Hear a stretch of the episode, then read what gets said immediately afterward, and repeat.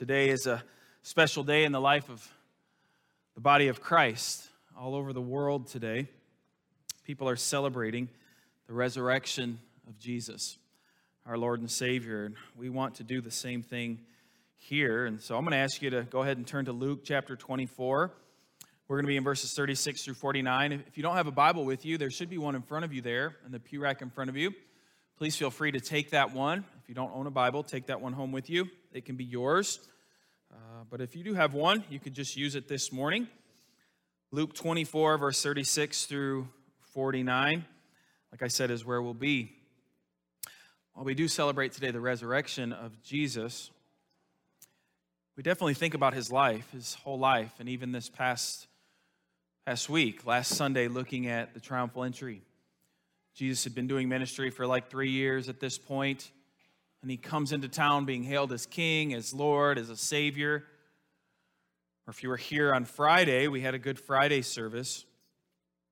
On Friday, we celebrated the cross, which sounds almost foolish to say, doesn't it? Celebrating a cross, a crucifixion, a death.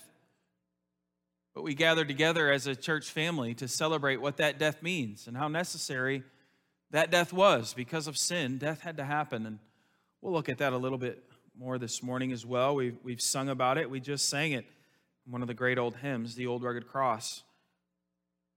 But I want to look at the resurrection and focus on that. It's already been read this morning, but look at the account in verse 36 of Luke 24. It says, As they were talking about these things, Jesus himself stood among them and said to them, Peace to you.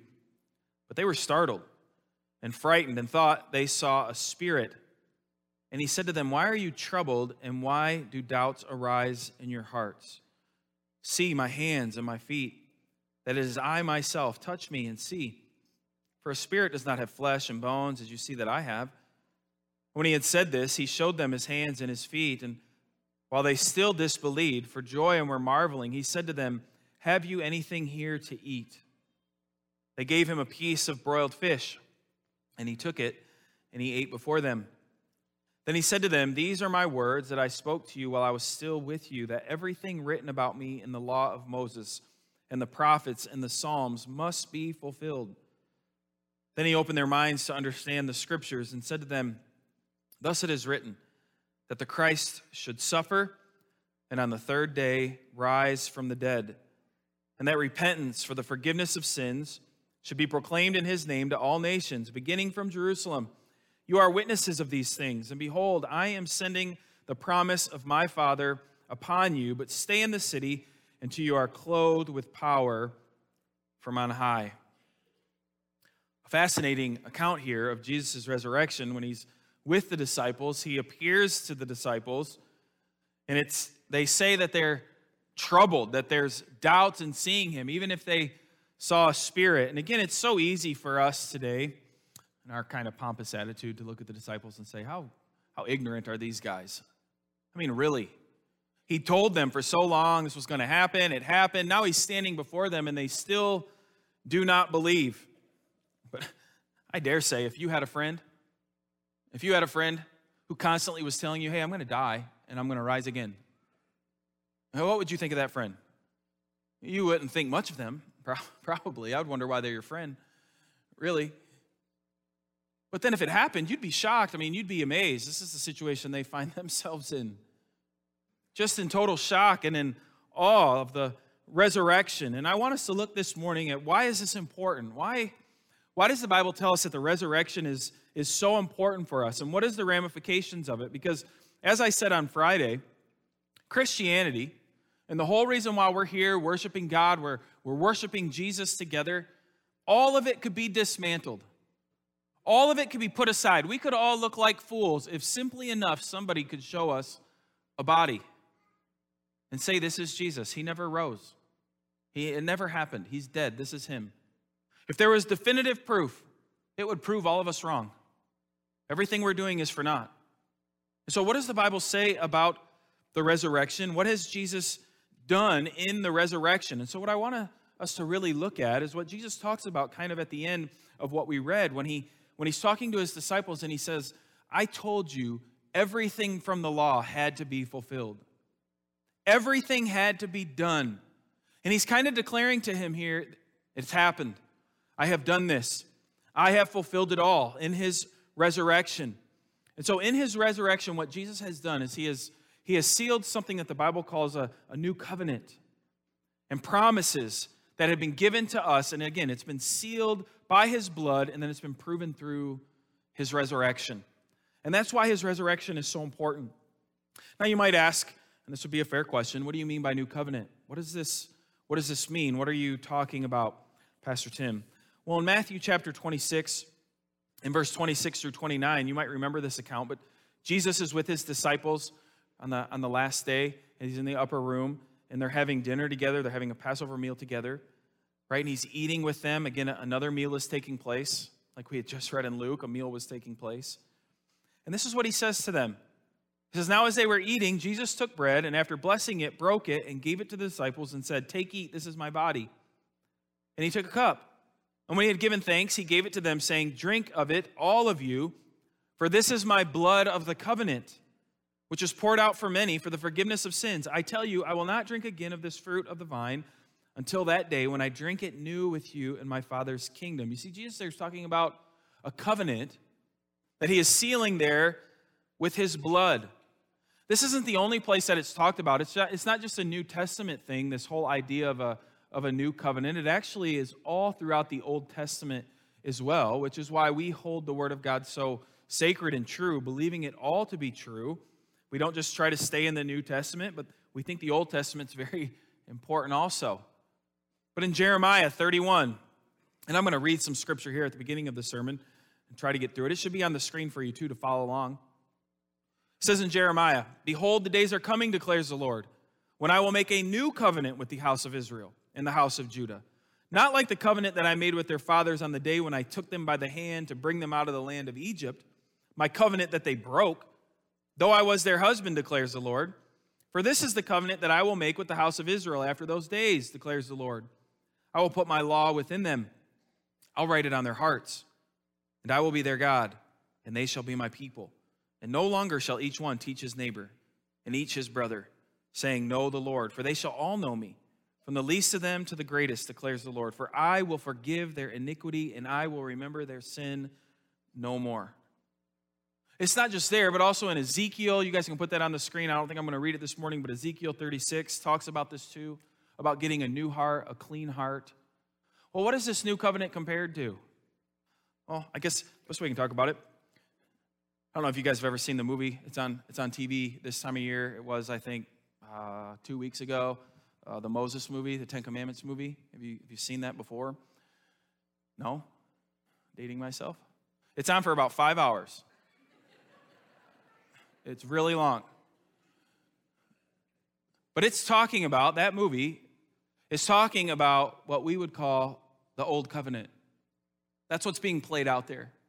That's the story that we are seeing. A promise that God takes Israel, removes them from slavery from Egypt, but then he takes Moses, who is their redeemer, who brings them out, takes him up to a mountain, and gives him the law and says, Tell the people this covenant that I am making with them today. Here is the law. I will be their God. They will be my people. And he says, they need to obey me, obey this law. This is the covenant that is made. This is that first covenant that is being talked about, or the, or the old covenant. There was another one with Abraham and, and some others as well. But this is the covenant being referenced here. It's talking about. And so, what Jesus is saying, he says, I came to fulfill all of this, all this law, all the scripture that is talked about, the old and the new. I came for all of it. And Jesus declared this very early in his ministry when talking to people. Because he says in Matthew chapter 5, Do not think that I've come to abolish the law or the prophets. I've not come to abolish them, but to fulfill them. For truly I say to you, until heaven and earth pass away, not an iota, not a dot will pass from the law until all of it is accomplished. Jesus saying, I, am not, I'm not saying this old covenant was bad. I'm actually coming and fulfilling it. What you guys try to do, I'm going to do. I'm actually going to do it. I'm going to fulfill it.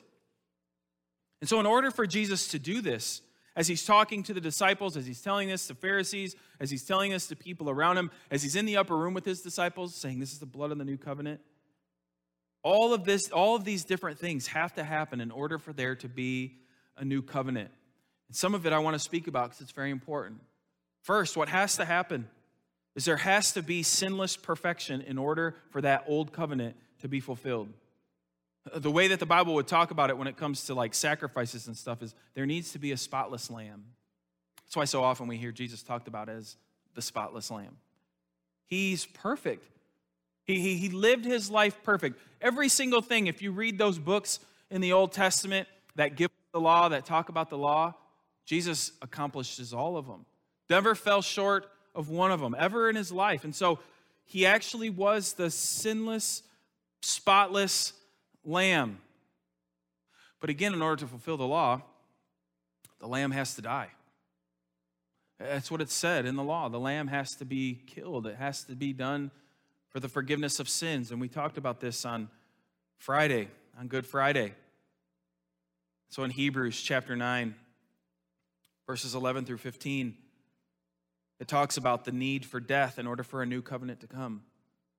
It says, But when Christ appeared as a high priest of the good things that have come, then through the greater and more perfect tent, not made with hands, that is not of this creation, he entered once for all into the holy places, not by means of the blood of goats and calves, but by means of his own blood, thus securing an eternal redemption.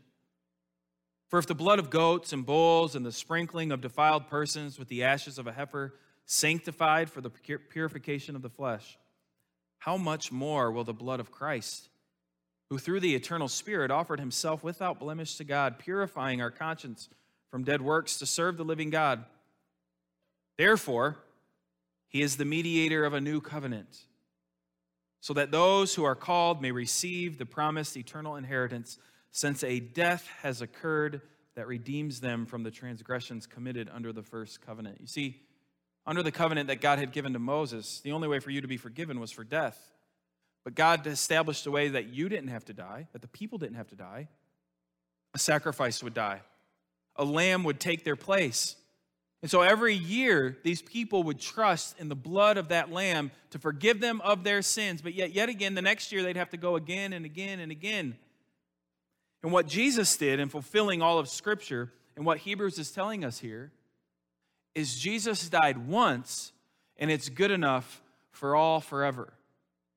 He doesn't have to keep coming every year and be sacrificed again. It, we don't see that. It doesn't play out that way. Why? Because it was enough the one time. Because he was perfect. And so we have death. We see Jesus doing that. Again, sinless perfection. Death takes place. But again, I'm here to tell you this morning if Jesus was still dead, what we're doing here is a waste of time.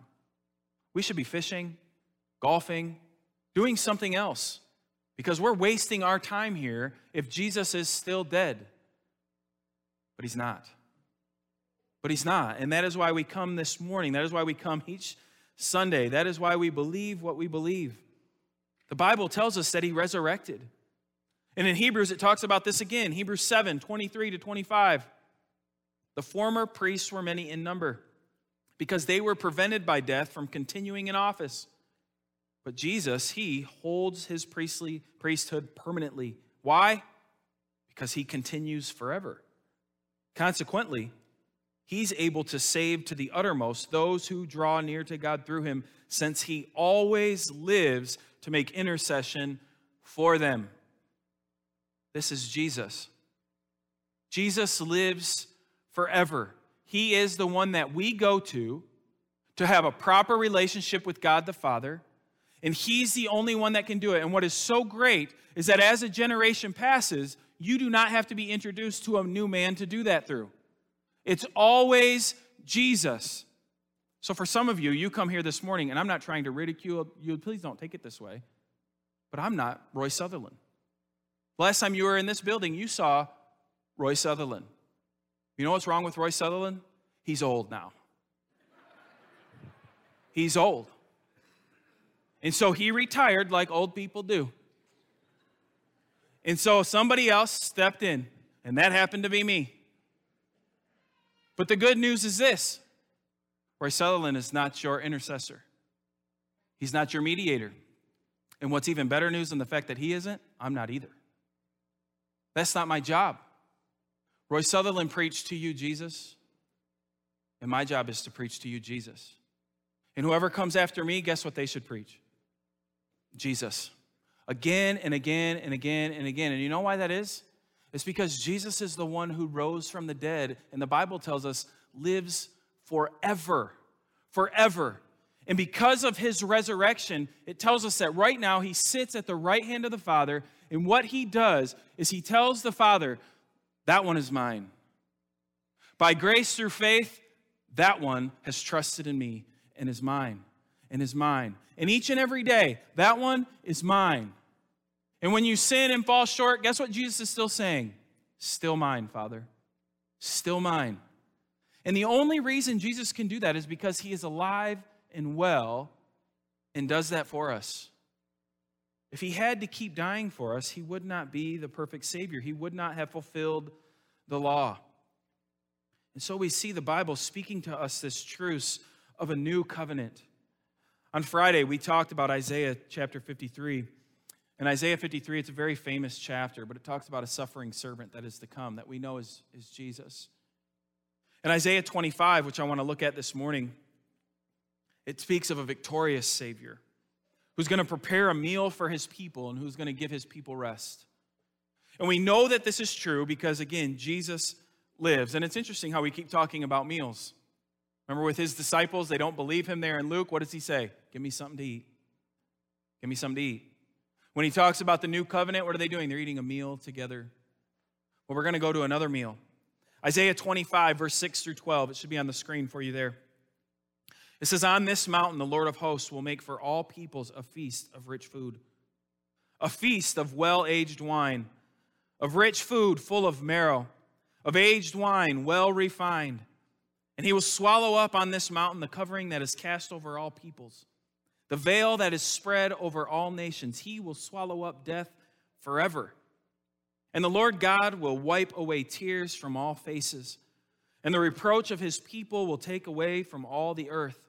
For the Lord has spoken, it will be said on that day, Behold, this is our God. We have waited for him, that he might save us. This is the Lord. We have waited for him. Let us be glad and rejoice in his salvation, for the hand of the Lord will rest on this mountain. And Moab shall be trampled down in his place, as straw is trampled down in a dunghill. And he will spread out his hands in the midst of it as a swimmer spreads his hands out to swim, but the Lord will lay low his pompous pride together with the skill of his hands. And the high fortifications of his walls he will bring down, lay low, and cast to the ground to the dust. It's a beautiful picture we have here. In verse 6 of Isaiah 25, we see that the Lord prepares a meal for all of his people. And on that day, it says this meal will be a reality. Why? Because of the new covenant. This meal is taking place in the new heavens and the, in the new earth. And it's a meal that we often talk about as Christians. It's a meal that we look forward to. It's a meal that Jesus was talking about when he says, I will not do this again until I'm with you. Paradise, right? We'll have this meal again. It's a, it's a day that we, that we cherish and we, and we hope for. And it's an interesting passage because it can be compared to what happened when the first covenant took place. Because I don't know if you know this, but when the first covenant took place with Moses, do you know a meal happened after? A meal took place after. Pastor Scott actually preached about this, I think, around Christmas time. This will be the last section of verses I want to read for you. But in Exodus 24, verses 1 and 2, and then verses 9 through 11, listen to what happens. So God has given Moses the law, he's given it to the people. All this stuff has happened. And then listen what God says. It says, Then he said to Moses, Come up to the Lord, you, Aaron, Nadab, and Abihu, and 70 of the elders of Israel, and worship from afar. Moses alone shall come near to the Lord, but the others shall not come near, and the people shall not come up with him. Then Moses and Aaron, Nadab and Abihu, and 70 of the elders of Israel went up, and they saw the God of Israel. There was under his feet, as it were, a pavement of sapphire stone, like the very heaven for clearness. And he did not lay his hand on the chief men of the people of Israel.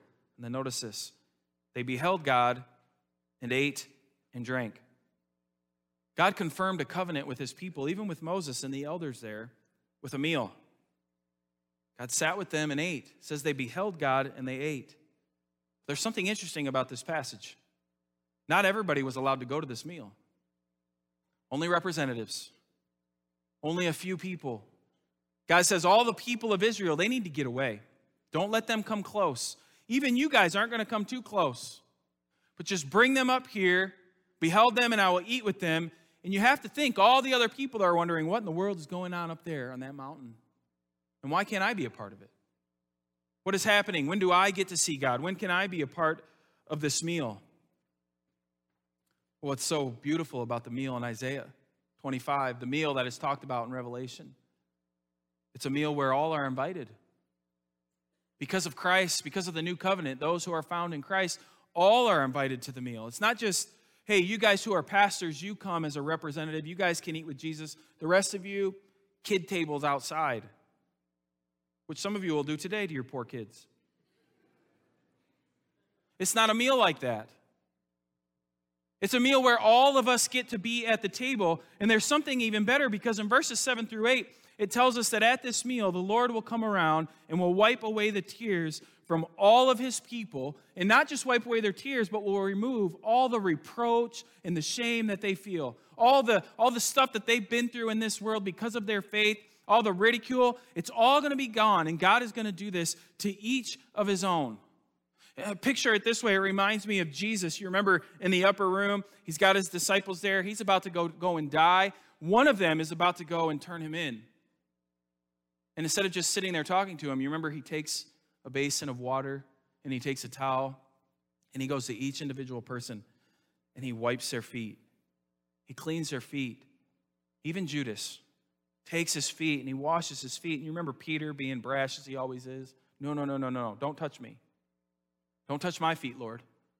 And Jesus says, Peter, you have to have this done. And so then Peter's like, well, then not just my feet, do everything, right? Do it all. He's like, whoa, whoa, whoa, no. I don't need to do that.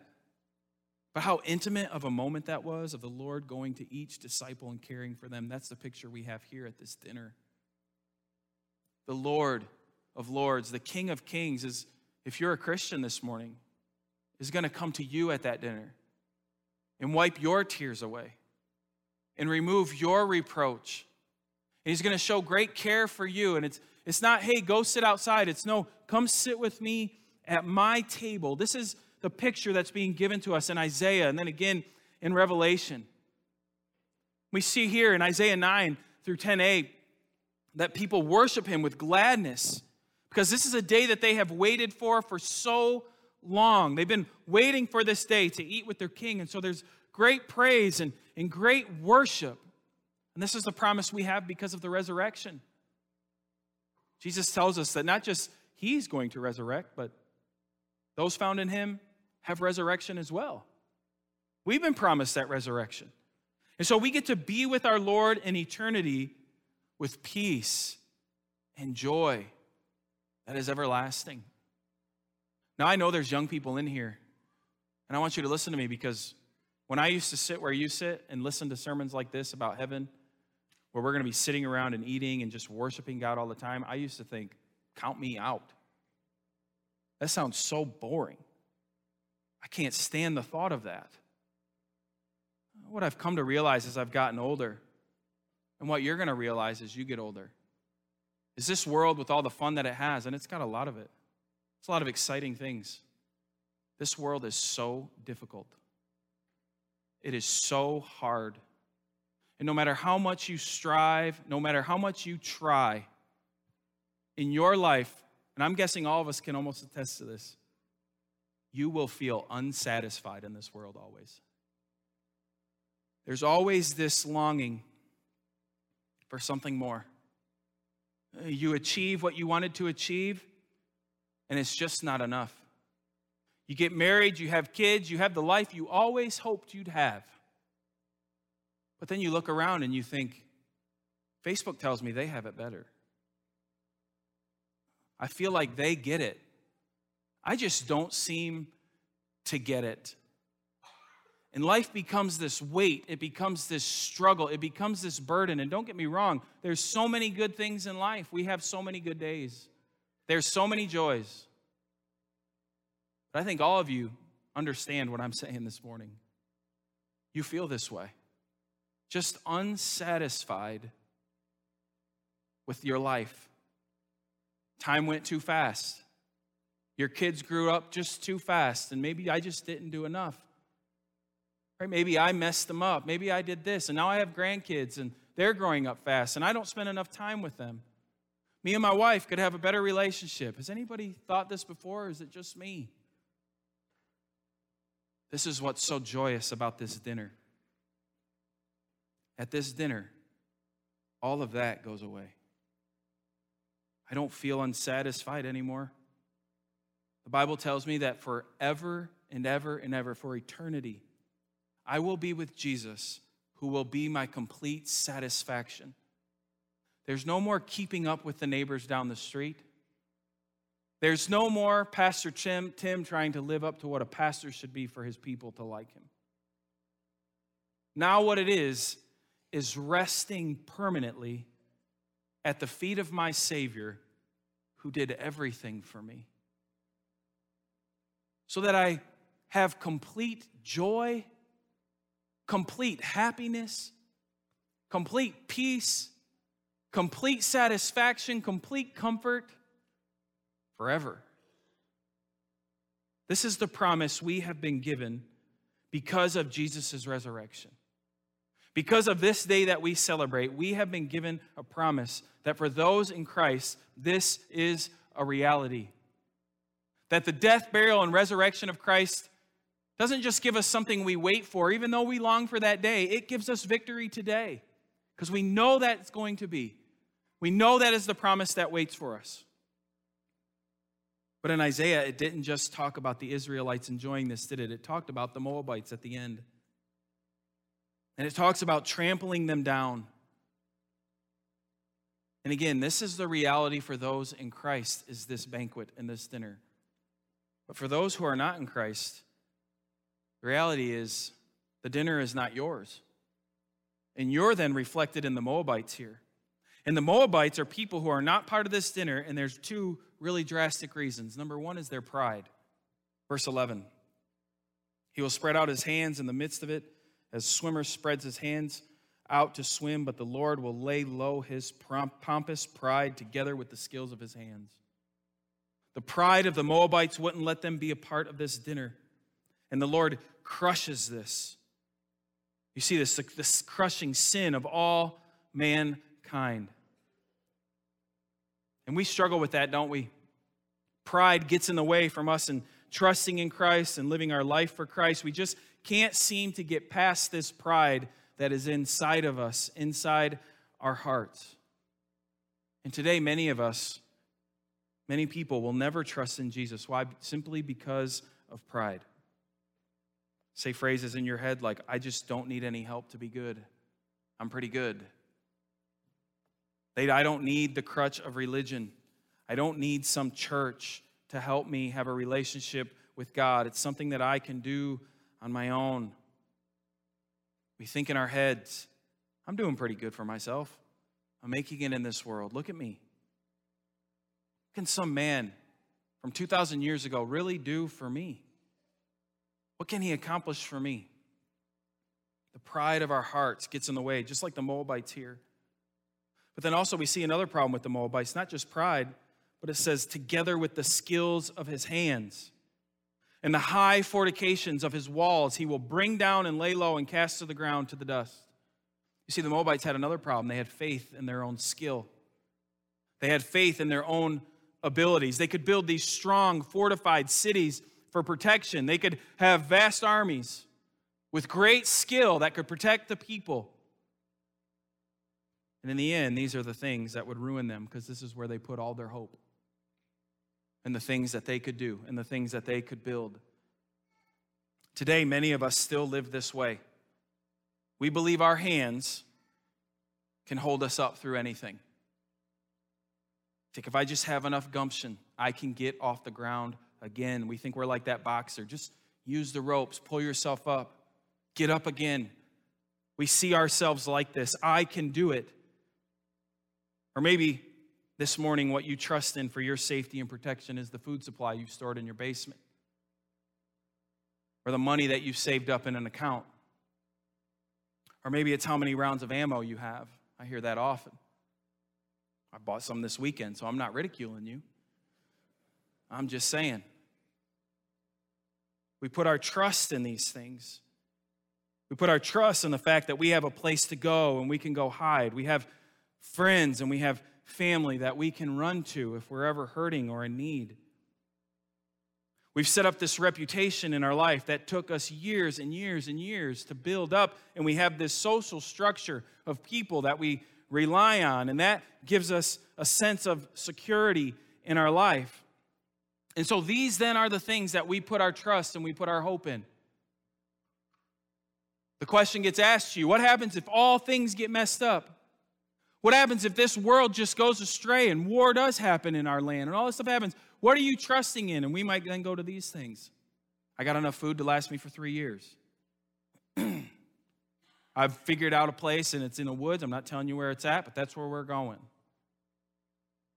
Well, I got friends and family who are going to try I can trust in and do this and that. And this is this is where we put our hope. This is where we put our peace. But it's interesting because all these, according to what Isaiah says of the Moabites, what happens? God lays them to dust. That stuff doesn't mean anything. It doesn't give any true hope, no true satisfaction. There's nothing there. But yet, the Moabites, the sad Moabites, even in their destruction, what do they do? What does it say? It says they spread out their hands like a swimmer and try to swim to safety, even in the midst of destruction. Some of you are living like that right now. You know the things that I'm saying, and you know it to be true. You know Jesus is real. You really do. If I were to ask you, you believe in God yet? Do you believe in Jesus? Yeah, I believe in these things, but you don't live that way at all. You're like that swimmer. You're going down and you're struggling, but you think, I can do it. I can do it. I can do it. I can do it. I'm going to keep going. I'm going to keep going. I'm going to keep going. And I'm here to give you bad news. You cannot do it. There's no safety. There's no island to swim to. There's no shallow end where you're going to be able to stand up on your own. It's not there you will be destroyed. Your pompous pride will take you down. But it doesn't have to be that way. The promise that we have been given is that if you, even today, will believe in the words that God has given us in His Word, if you will trust in His Son, Jesus, that what Jesus has done is He has come, He's lived that perfect life that you couldn't and he died in your place on the cross. But then he rose again to conquer it. If you, by faith, will believe in that, the Bible tells us this God will forgive you of your sin. That God will look at you now and say, You are completely justified by the blood of Jesus, and you are now adopted into my family. That's what the Bible says happens when by faith you believe and trust in Jesus. There's no catch. There's, there's no coming up here and having to do something and then bam, it comes to you. No. By faith, believe. And I believe then what the Bible says is God will begin to work in your heart and to mold you and make you into the image of his son. You will not become perfect. You will not walk out of here kicking all the things that maybe you're addicted to or that you struggle with. Guess what? When you walk out the doors, still going to struggle with them. But it will not be held against you anymore because Jesus will have died for it for you. You will be his forever. And that promise can be yours this morning because Jesus lives. So, my prayer this week my prayer this morning and my prayer here in a moment when I have the opportunity to pray to close is that the Holy Spirit will take those of you this morning who haven't trusted in Christ and change your heart. Open your eyes to see the truth, to crush your pride, to show you you're not as good of a swimmer as you think you are, and will cause you to trust in them with your life so that you can be a part of that banquet so that you can be a part of that dinner, so that in the end, in eternity, you will have your tears wiped away, and that you will know what true joy, true hope, and true peace really is, because it's not in the things of this world. It's only found in Jesus. It's only in Him can you be saved. It's only in Him can you have life eternal, as I said, with joy, hope, and peace. I hope you'll trust in Him this morning. There's other, others of you today who are probably like me at times in my life, where I believe all of that. I know I'm, I'm a Christian, I, I've trusted in Him fully. But yet I don't always live that way. Still, at times, I try to swim on my own. I try to let my pride be built up. I, I, try to live my life off of what other people I think they want. Maybe what you need to do, if you're like me again, is do what I feel I have to do so often, is just repent of that sin. Reaffirm to Him, God, I, I do trust in you. Help me to live for you. Help me to fight the good fight of faith, as Paul talks about. Help me to live in that strength and in that way. Because even if you haven't been in church in a long time, but you are His, you've been saved by His grace, guess what? You're still His. You're still His. He still loves you, He still cares for you, He still died for you.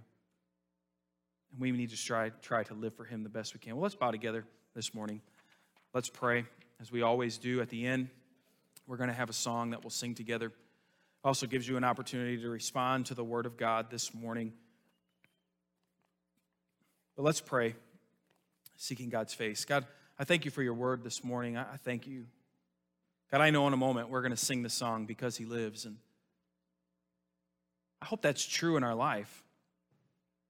It is because Jesus lives that we live the way we do, that we do the things that we do each and every day. It's because of, of Christ and what he's done in our life, and because of the fact that, that he lives. God, I, I thank you that Jesus has done what no man could do. That he's conquered death, hell, and the grave. He lived that perfect life, and that now he sits at your right hand, interceding for us, caring for us. And so, God, I, I thank you for that. God, I pray that this morning there, I'm sure there are those who've never trusted in Christ. I pray that you would help them to see the truth, that they would trust in you, that you would draw them in with your love help them to see how much you care for them. God, while it's good to be here this morning, it's good to see people's faces, it's good to worship together as it is each Sunday. God, we look forward to that day when we get to dine with you in paradise. We do look forward to that day to when there will be no more hurt, no more shame, no more suffering, no more feeling of guilt, no more feeling of being unsatisfied, but we will be completely satisfied in Christ each and every day. God, we, we yearn for that day. We, we so look forward to that day. And God, we thank you that we get to be a part of it. That not just a few special people, a few representatives can come and dine with you, but your word tells us that we will be resurrected and that we will dine and sup with you in glory. And so, God, we pray that that day would come as we're told to pray in the Lord's Prayer Your kingdom come, your will be done. So, God, I pray that you would work in this place. Help us to respond to your word how we should. But, God, help us also to, to now sing this song together before we leave. And help us to sing it as praise and worship to you, to the one who has given us peace through Christ. God, we thank you for that. We thank you that we get to celebrate a resurrection Sunday. We know there is no body in that tomb, for he is risen and he is with you. God, we praise you. And it's in Christ's name we pray. Amen.